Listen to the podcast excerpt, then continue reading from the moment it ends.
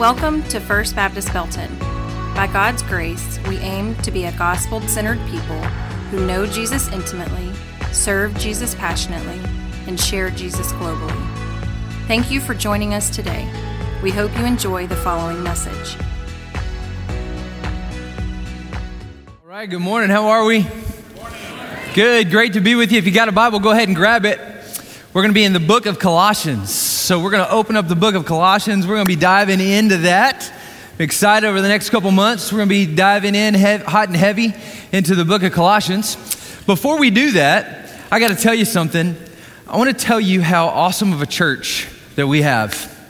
I've been thinking about it over the last couple of weeks, and there's a couple of reasons why. I want you to know how awesome the people are in this room. As a matter of fact, if you're a guest, you know, this is not a perfect church, but I tell you what, it's an awesome church.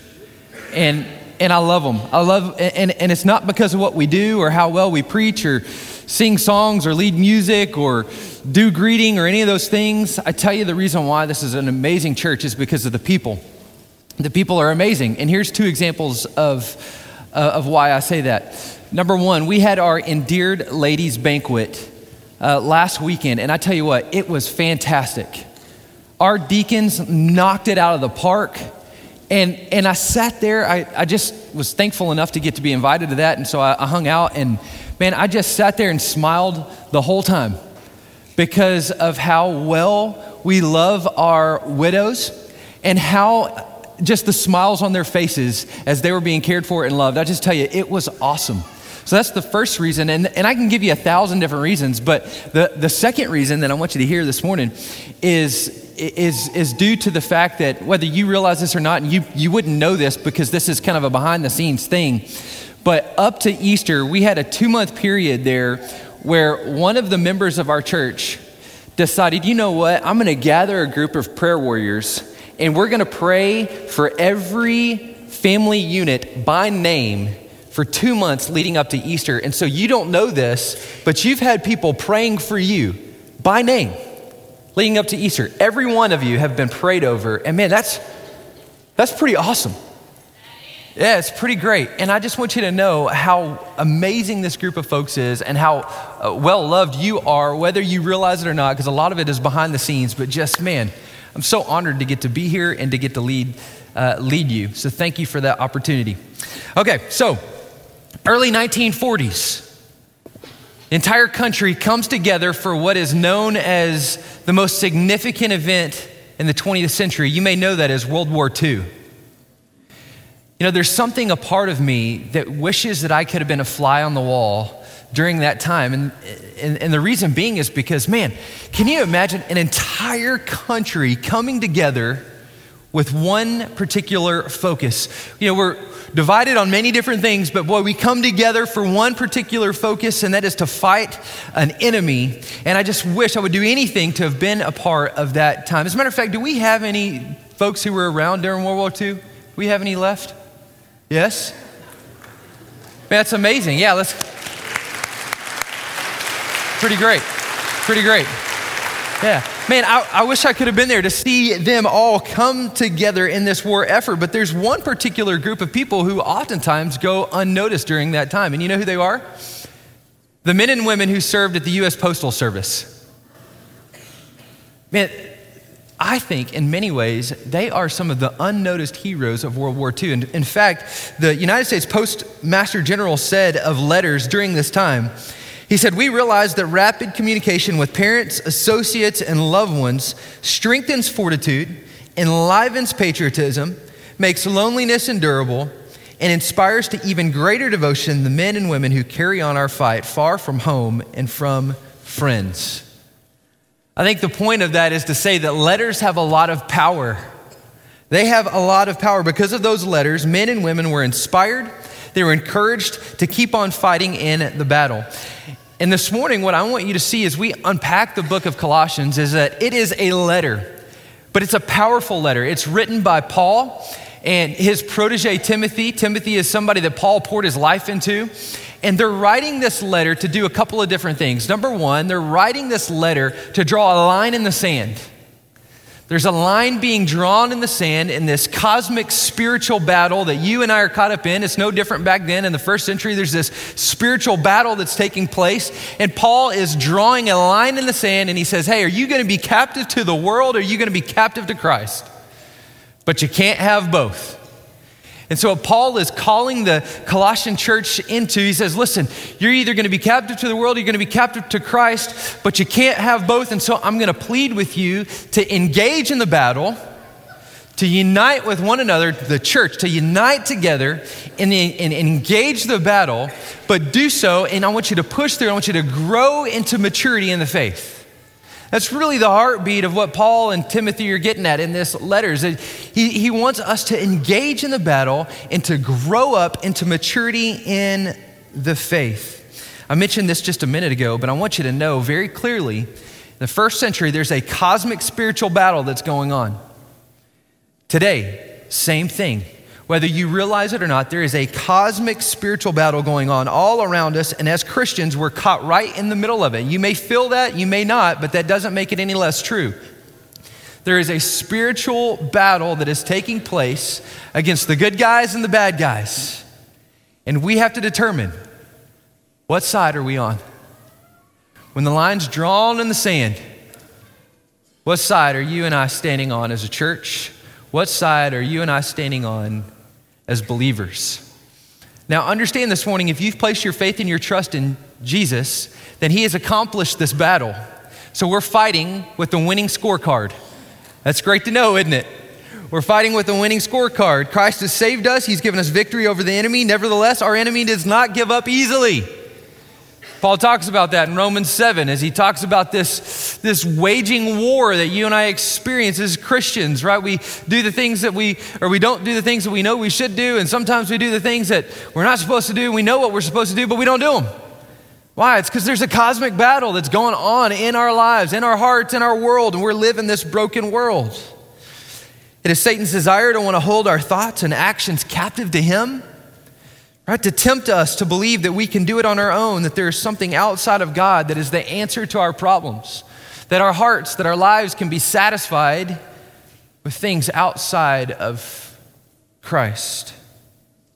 For those who are not Christians in the room, I want you to know that we're so thankful that you're here. This is a great place for you to be. Uh, we want to acknowledge the fact that, that you are here and we love you and we want you to be here, but you need to know the truth that you are being held captive right now by the enemy. In fact, what Paul would say in his letter to the Ephesians is that not only are you held captive, but you are dead in your trespasses and sins. You are separated from Christ. You're separated from Him. But I want you to know that uh, John 3:16 says that God gave His Son for you. He loved the world so much. He loved you so much that He gave His Son so that you would no longer be an enemy of His kingdom, but you'd be invited across the line and to experience eternal life with Him, forgiveness of your sins and eternal life with Him. We want you to know that you don't have to be captive to the things of this world, but you can be captive to Christ.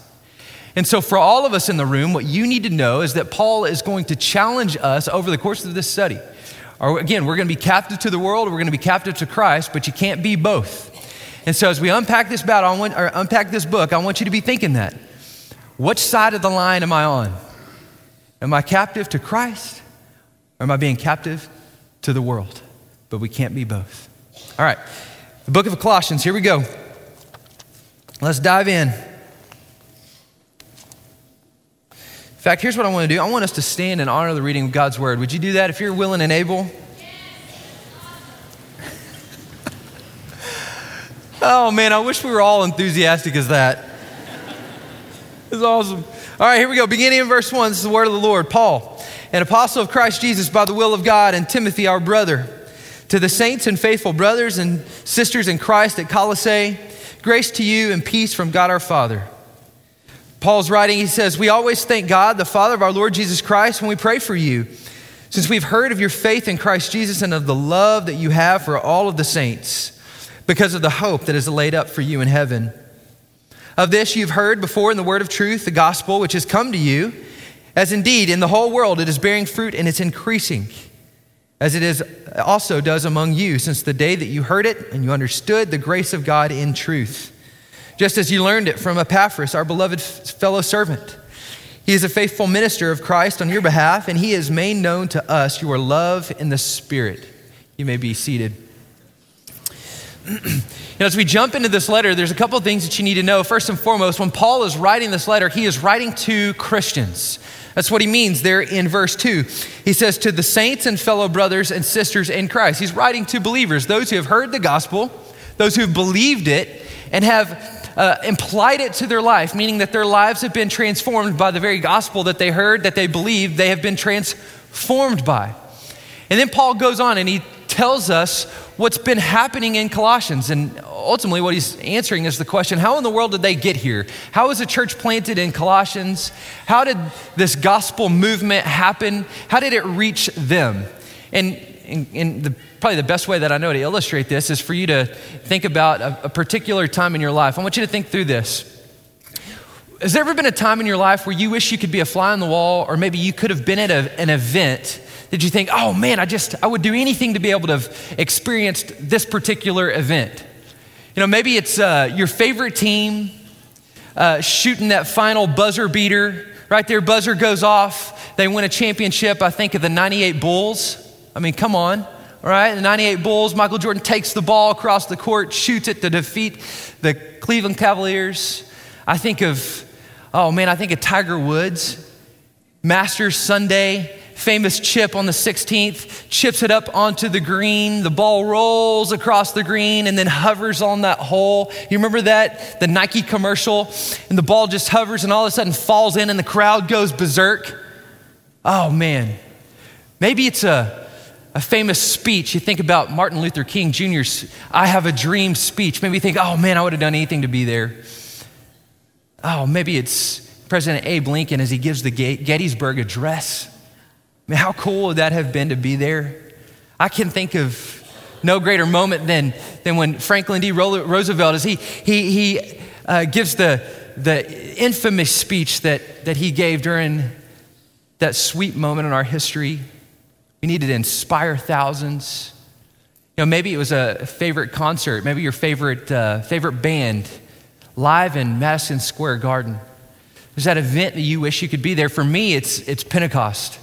I would have done anything to get to experience Acts chapter 2. Are you familiar with Acts chapter 2? It's pretty wild, right? There's thousands of people in Jerusalem who have come to, to do a wheat harvest. It's just another, another sacrifice, another year Another routine show up in Jerusalem only, they're met by something pretty wild.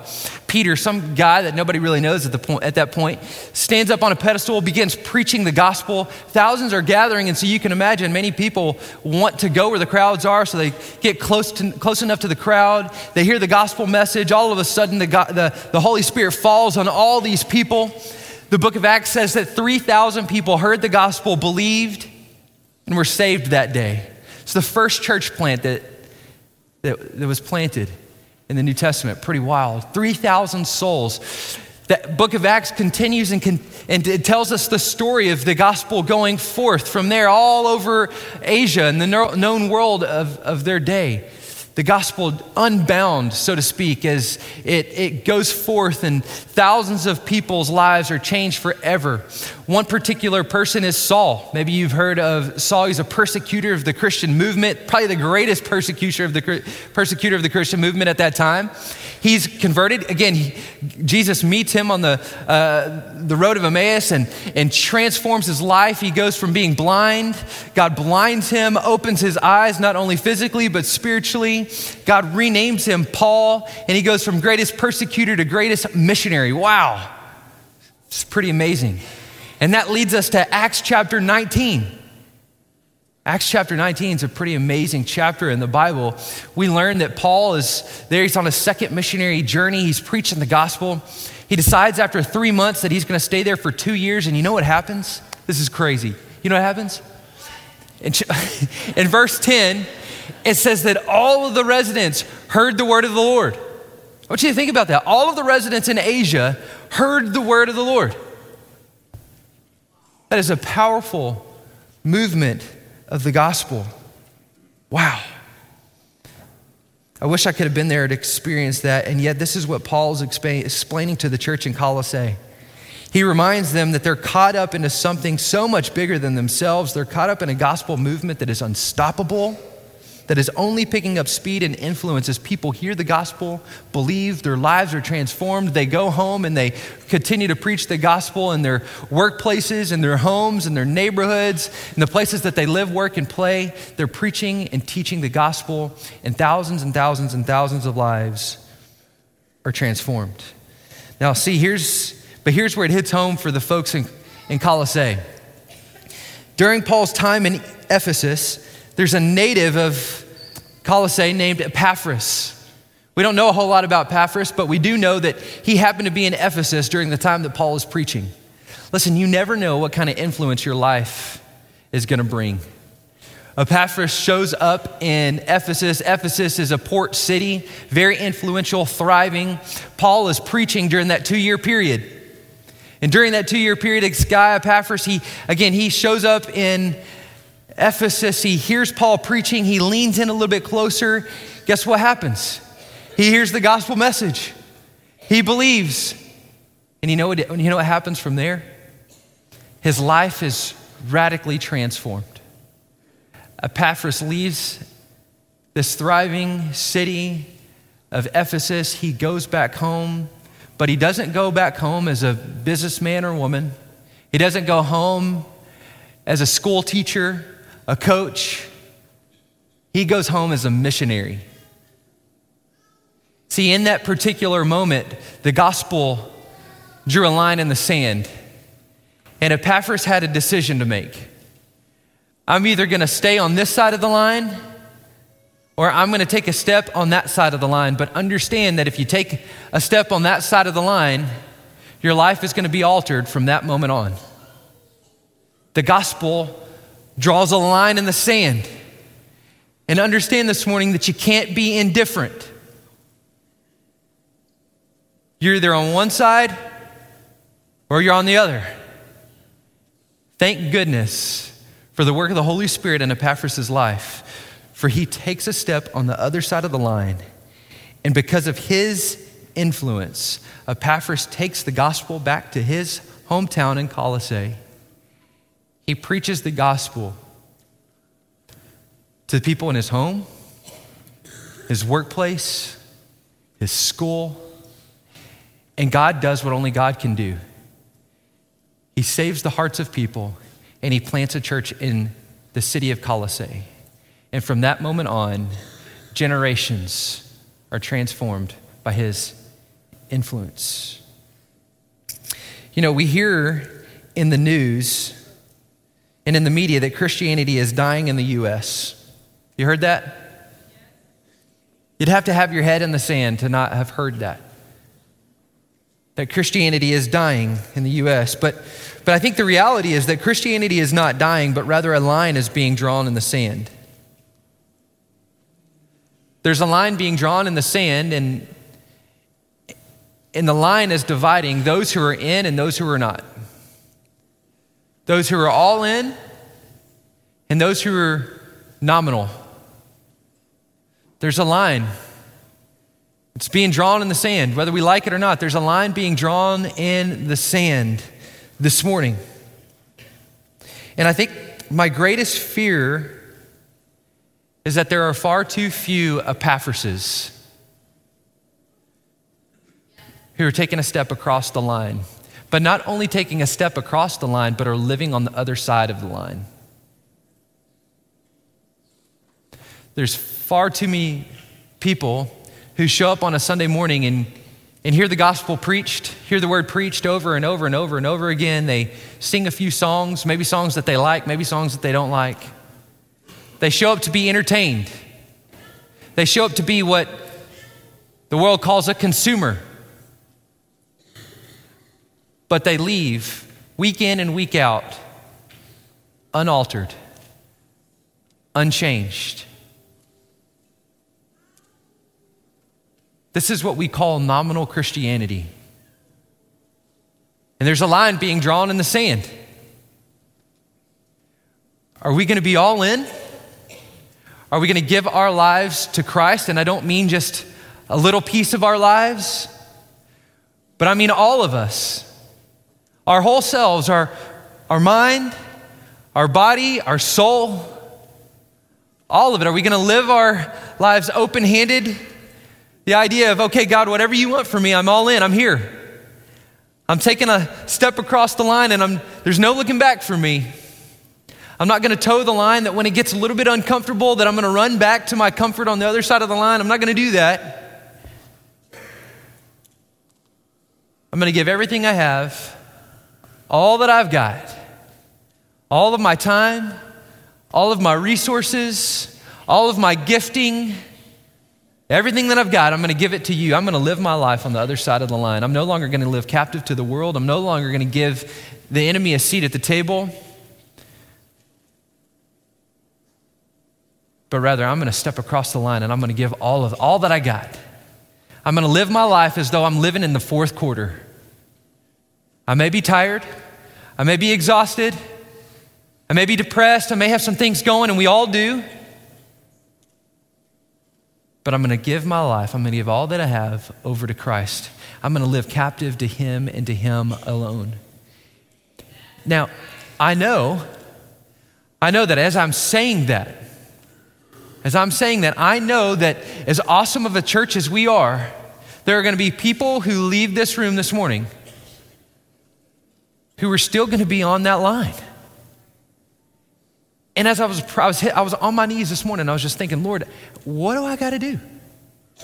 What do you need me to do? What do you need me to say? How can I motivate them? How can I persuade them? And then in that, that, that still voice, you know, that, that still voice of the Lord just kept telling me, Logan, there's nothing that you can do. There's nothing that you can say. Only what I can do. It's only what God can do in your life to pull you on the other side of that line because I can get up here and I can preach and I can lose my voice and I can do all those different things. And yet you're going to walk out of this room and you are going to be half hearted and you're going to stand with one foot on this side of the line and one foot on that side of the line, no matter how much I beg you to not be. And so I think my heart is, as we unpack the book of Colossians, my heart is, is that you would be compelled by the Spirit, which is what I am praying for, what I'm, I'm begging the Lord for, is for you to be mind, body, and soul all in with Him, all in on the other side of the line. And I just know that the moment when I've, I'm realizing that, that I can't do it, that I can't fix that problem, I know that when I go to my knees in prayer, crazy things happen. And so that's what I'm going to pray for. I'm going to pray that crazy things happen. I'm going to pray that we are not a statistic. Do you want to be a statistic? Me either. I don't want to be a statistic. The statistics right now are that 50% of Christians are that are only are here only 50% of the time. That's kind of a crazy statistic. If you're all in, why in the world would you not be here on a Sunday morning? I've heard all the things. Well, you know, we're tired, we need a family day. Listen, God will redeem your time. God will provide for you in your resources. Like, I can't understand why 30% of the church gives to the Lord. Like I just can't, I just can't get that. I'm sorry, this is me just being real and honest with you. I, I cannot fathom how you can say that God is my priority in my life, and yet I'm not here on a Sunday and I'm not given to the Lord what is already His. I'm just telling you, I'm, gonna, I'm just being real honest with you. I don't think God's the priority in your life. I think you got a whole list of other things that is the priority in your life. And, and, and can I just be real honest? I think you're on the wrong side of the line. It's like, I, I love you. God's called me to be here and to stand on this stage this morning. And, and I can't go to sleep if I don't tell you the truth. I don't want us to be a statistic. I want us to be a thriving church. And listen, if the statistics are true of, of what's of, of, of us, think about what we're doing right now on 30%. You give me 100%, and let's watch what the Lord does. Watch how many people we can reach. Watch how many churches can be planted.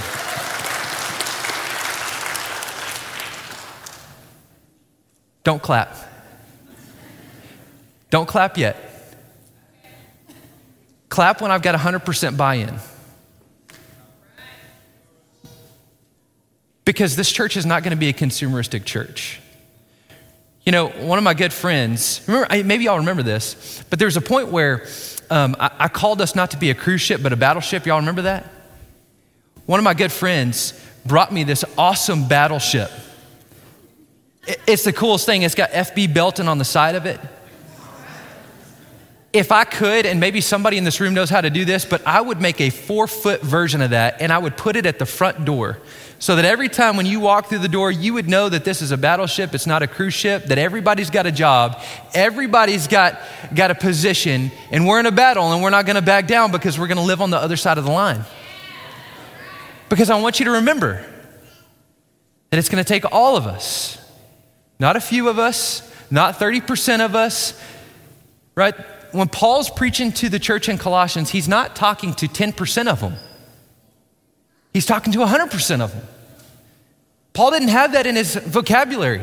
He didn't have that in his thought that only 10% were going to receive what he had to say. He, he's, he's speaking to a people and he's pleading with, no, no, I want the whole church to come on the other side of the line.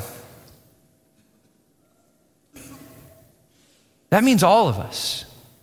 It's going to take every single one of us to say, hey, there's a line being drawn on the sand, and I'm not going to live in the status quo. I'm not going to be a nominal statistic. And watch what God does with your life. Look at what God did with Epaphras' life. An entire church plant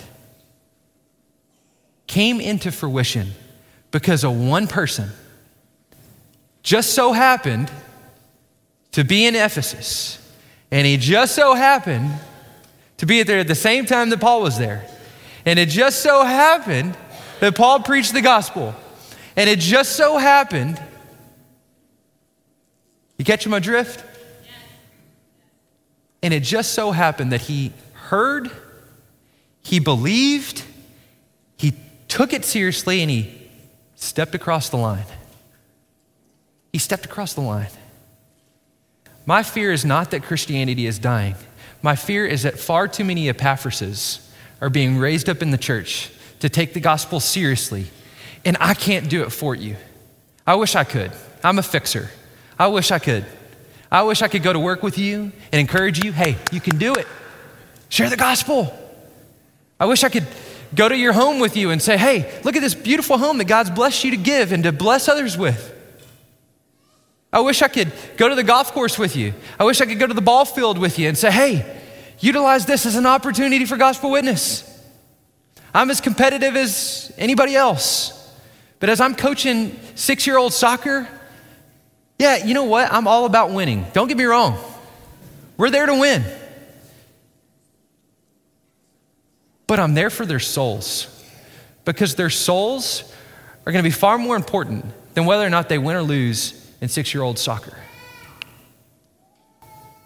I'm pleading with you be an Epaphras. Be an Epaphras. Take the gospel seriously. Allow it to transform your life and allow it to lead you to be an influence to transform somebody else's life. You know, I love what Paul says to the Colossian church in verse 3. He says this, he, he, he speaks of three particular things. He says, I thank God, the Father of our Lord Jesus Christ, when I pray for you.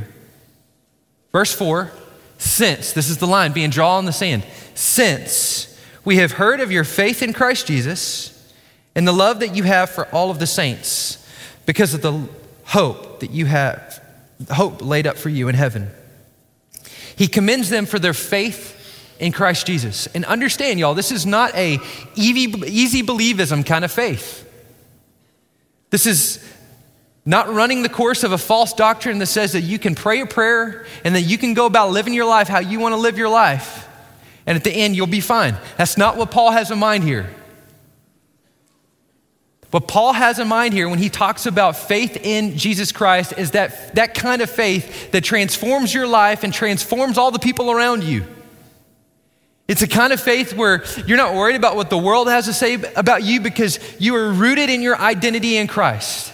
That you're not looking for affirmation from other people because you have all the affirmation that you need in Jesus. That's what he's talking about when he says faith in Christ, that you are standing in Christ. Not standing in what your dad said of you when you were a kid. Not standing in what that boss has said of you at work, but you're standing in what Christ has said of you, which is you are a son, a daughter of the King. It's that kind of faith in Christ. That kind of faith in Christ that, that you can't help but share with somebody else. It's a life altering kind of faith. And the distinguishing mark of this kind of faith is their love for the saints, their love for people. Do you have a love for people? Do you love them more than what you see them doing?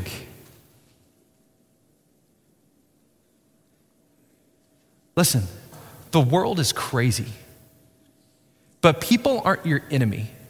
The culture is not your enemy. The enemy is the enemy who is influencing those people who are being held captive by that very enemy. And just so you know, our enemy is the same enemy. And it's our calling as Christians who have been set free from that enemy to go into battle to help those on the other side see that there's another way. And we're not going to do that by judging them. We're going to do that by loving them to Christ. The culture, this world is not our enemy. The people that live lives that you disagree with are not our enemy. The enemy is the enemy. And our enemy is the same as their enemy. Only they're held captive by that enemy, and it's our job to go give them that key. Remember the key? You got that? It's on your key ring, it's on mine.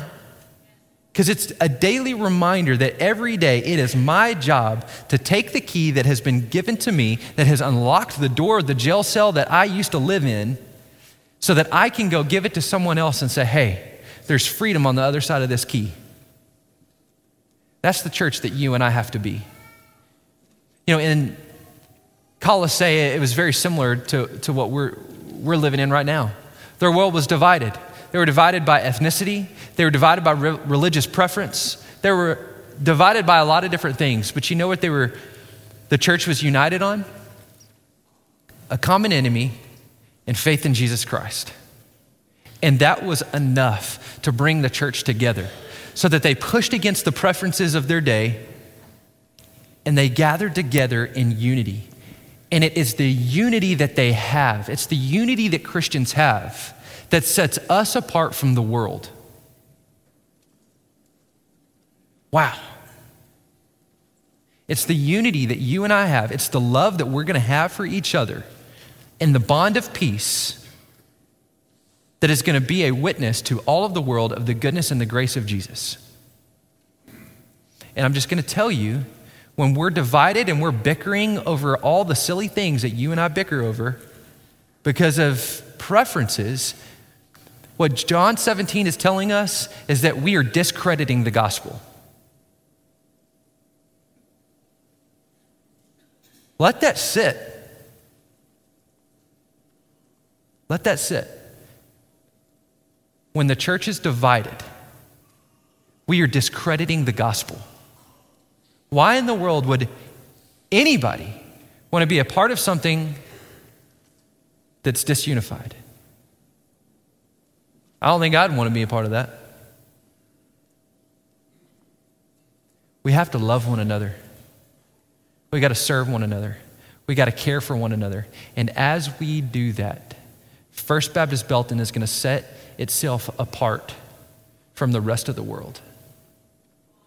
And the way we're going to do it is with an eternal perspective. That's what Paul says. He commends them for their hope that is laid up for them in heaven. You know, I think about the Alamo. I'm a history guy, I love history. And every time I go to San Antonio, and for whatever reason, I just enjoy San Antonio. I think it's the Riverwalk, I think it's cool. There's nothing else like it. But every time we go, I, I plead with my wife to take me to the Alamo because I want to I want to go to the Alamo. And I think here's the, here's the reason. I mean, I love history. That's one of the reasons. But the other reason is because I think if I could, if I could, man, if I could go back in time, you're going to hear me say that a lot. I've said it a lot today. If I could go back in time, I'd want to, I would want to be in that moment where William Travis drew that line in the sand. I, I, would want to be there in that moment. As a group of people, by the way, do you know that most of the men who were fighting that day were not native Texans? They were fighting for something that was not even theirs to be fighting for. And here they are. William Travis on one side of the line, all those men on the other side of the line. And he says, Hey, listen, we're not going to win this battle, but we're not going to give up. We're certainly not going to give in. And for those who make the choice to step across this line, it probably means death. Probably means death, but there's a victory that we cannot see today that is going to happen for those that we're sacrificing for tomorrow. And so he invites those men across the line, and all but one takes a step across that line. Listen, if we're going to be the church that God has called us to be, and I hope we will be, I sure hope we will be, we're going to have to have an eternal perspective, recognizing that we're not living for today, but we're living for eternity. We're not living to hoard all that we can today, but rather we're going we're to live to give all that we have.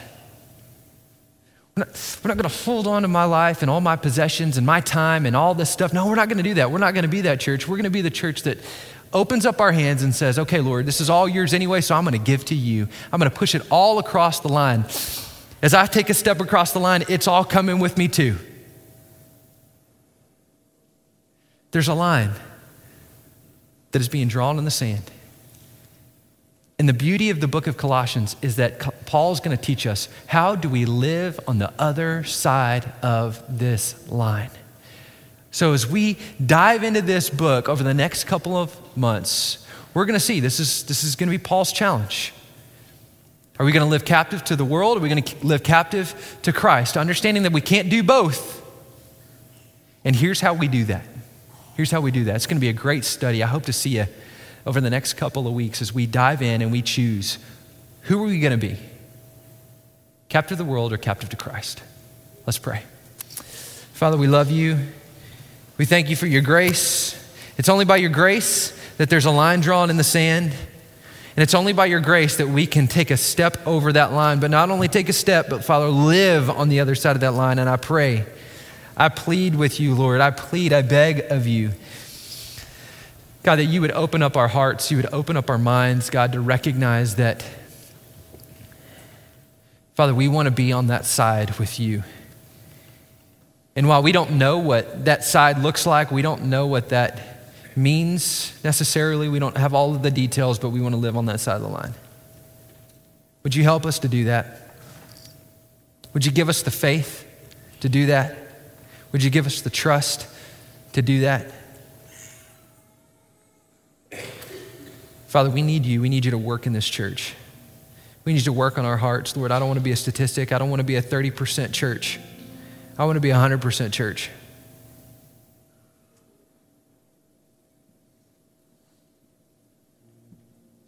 Because at the end of the day, Lord, you don't require 30% of us, you require all of us.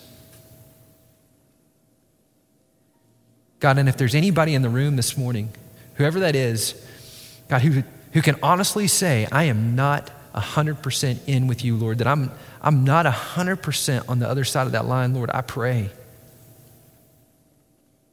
God, I pray that you would call them to that today.